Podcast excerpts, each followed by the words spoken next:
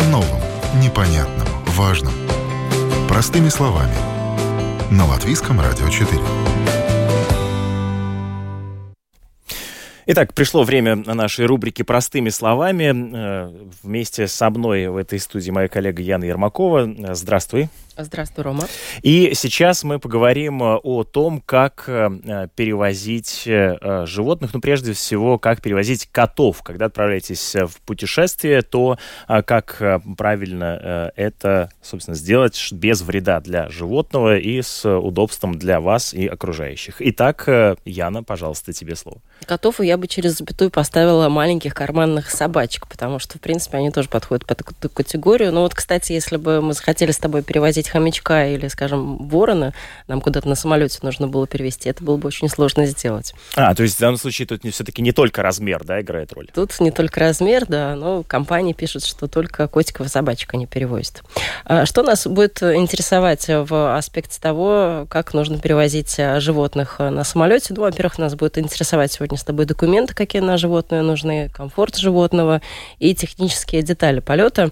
Но вот как и людям, животным тоже нужны документы для полета, это не секрет. И ветеринар клиники доктора Макарова Александр Макаров рассказал мне, какие это документы и какие справки.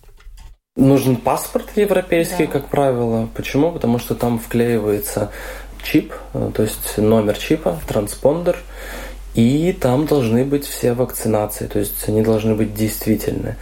Э, если мы говорим про какие-то государства, то у многих государств есть свои требования. Кому-то нужен титр э, бешенства, э, как бы действующий, кому-то нужно обязательно перед поездкой в какую-то страну обработка от эхинококков, то есть против, от глистов дать таблетку, и кому-то нужна отметка, что животное клинически здоровое перед э, поездкой.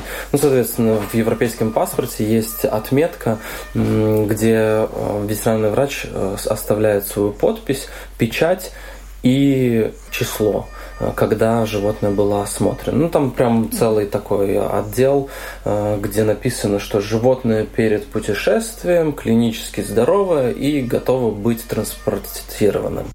То есть нужно проверить перед э, э, полетом э, требования страны, куда вы отправляетесь. Да? Обязательно, я скажу больше, лучше заранее написать даже в авиакомпанию, потому что требования страны это требования страны, но нам нужно соблюсти из нашего списка все. Так что заранее напишите в компанию, спросить, какие конкретно для вашего животного э, условия. Может быть, оно по весу не проходит, может быть, нужна какая-то другая переноска. Так что обязательно уточняйте у авиакомпаний немножко все-таки эти правила разнятся. Ну и к тому же что-то меняется, поэтому тоже тут нужно быть э, на чеку и держать руку на пульсе. Но в любом случае для животного перелет это стресс э, большой. У меня, кстати, был опыт э, перелета с котом на самолете. Это было в моем глубоком детстве. Прошло все замечательно. Мы его тогда везли в очень маленькой пластиковой кошелке. Он не пикнул за время этого полета. Полет был длинный, плюс еще нужно было ехать на машине, это часа три еще дополнительного пути, что-то где-то задерживалось, но вот надо отдать должное коту, перенес он это абсолютно стойко и хорошо. Сейчас у меня два кота, один такой вот флегматичный, куда я, туда и он, на край света буквально. То есть главное, чтобы хозяин был рядом, он чувствует себя в безопасности. Так что я думаю, с ним проблем Ты берешь не его было. с собой или нет? Э, нет, это вот о характерах. Да. Тут важно еще понимать, какой характер у твоего питомца. Может он полететь на самолете или будут какие-то проблемы. А вот как раз второй кот, он такое существо непредсказуемое, он с характером, и он такой вот у, него, у меня маленький нервный суетолог. Он все время шебуршит, все время что-то там как-то ему не так. И вот для таких котиков, э, в ком вы не уверены, у кого характер не очень такой предсказуемый, вот для них нужно давать все-таки перед полетом успокоительное. Многие животные могут быть просто взволнованы, и чтобы как-то снизить стресс, можно, конечно, давать им такие, как успокоительные. Мы нередко даем э, нейрантин, это габапентин, медикамент. Он, в принципе, хорошо работает и собакам, и кошкам особенно кошкам. Мы на постоянной основе назначаем такие препараты э, собачкам и котикам, которые даже едут на УЗИ живота, например. И чтобы они были более спокойные, вот они получают вот такой габапентин. Да. Это, в принципе, такой из ну, безопасных препаратов, которые можно так легко давать дома. Он в виде капсул, его можно и целиком, можно и порошок как бы высыпать с водой размешать и споить с помощью шприца животным. А голова там может кружиться у животного, если он путешествует, скажем, там на самолете? Ну, может быть, да, плохое такое, ну, слык-то души, это плохое как бы самочувствие, самочувствие, да, что он как бы его укачивает. Такое может быть. Некоторые животные обильно слюнявятся, э, а у некоторых даже есть, э, к сожалению, рвота. Как правило, хозяева это уже видят. Э, они обращают внимание, что при первой транспортировке животное ну, явно не в восторге от этого мероприятия. И вот, как правило, котики очень обильно слюнявятся, и слюна, она такая тянущаяся, и они, конечно, вот чавкают, пытаются от нее как-то избавиться, а слюны все больше и больше и больше, да. Э, собаки, ну, собак, как правило, довольно-таки быстро сразу как бы рвота проявится, да. Ну, у кого-то очень-очень сильные стрессы, и это может даже привести к поносу, диарее. Да, ну, ну конечно, печально, да. Понятно, что для, для животного это в любом случае стресс, да. Ну, вот, кстати, нет гарантии, если даешь э, котику седативные препараты, что он будет в переноске лежать таким ленивым кабачком, но все равно стресса будет явно меньше, поэтому тут, да, не нужно этим пренебрегать. Мне очень повезло, я нашла владельца котика, который несколько раз летал э, с котом в разные страны, из Латвии летел в Испанию, из Испании в Швецию, из Швеции в Латвию. И, конечно, э, он поделился своим опытом и сказал, что самый первый полет для него был таким вот, ну, совсем непредсказуемым, и тогда не знал ни он, как пройдет все это, ни кот. Так что вот как это было. Как это летать, путешествовать с котиком? Это тяжело. Тяжело. Я не знаю, насколько это тяжело котику, но владельцу котика это очень тяжело. Для меня это был ужасный день. Я очень сильно переживал, потому что, ну, наверное, человек, э, когда задержка рейса, мы как-то, ну, ладно, пойду кофе попью, там посижу, да, но животное, оно все-таки оно не понимает, и это такой стресс, это очень тяжело ну как, ты же никогда не узнаешь, пока не начнешь путешествовать, насколько много разных э, препонов и вообще насколько много разных таких вот э, деталей, которые, о которых мы даже как пассажиры не знаем. Например, я не знал, что только два пассажира с животным могут находиться на борту. Есть страны, которые вообще не разрешают провоз животного в салоне, то есть только в багаж надо сдать, да, например, и это Великобритания либо Объединенные Арабские Эмираты. Вот представьте, такие, такие довольно-таки две страны, куда много люди переезжают, и все. Если вот ты туда летишь со своим домашним питомцем, все, готовься только в багаж, и других вариантов нет. Я не представляю, как я вот оставить свое любимое вот это существо в багаже. Если бы вот мне надо было лететь в Лондон, я бы, наверное, летел до Парижа, и потом бы я ехал. Я бы не смог оставить.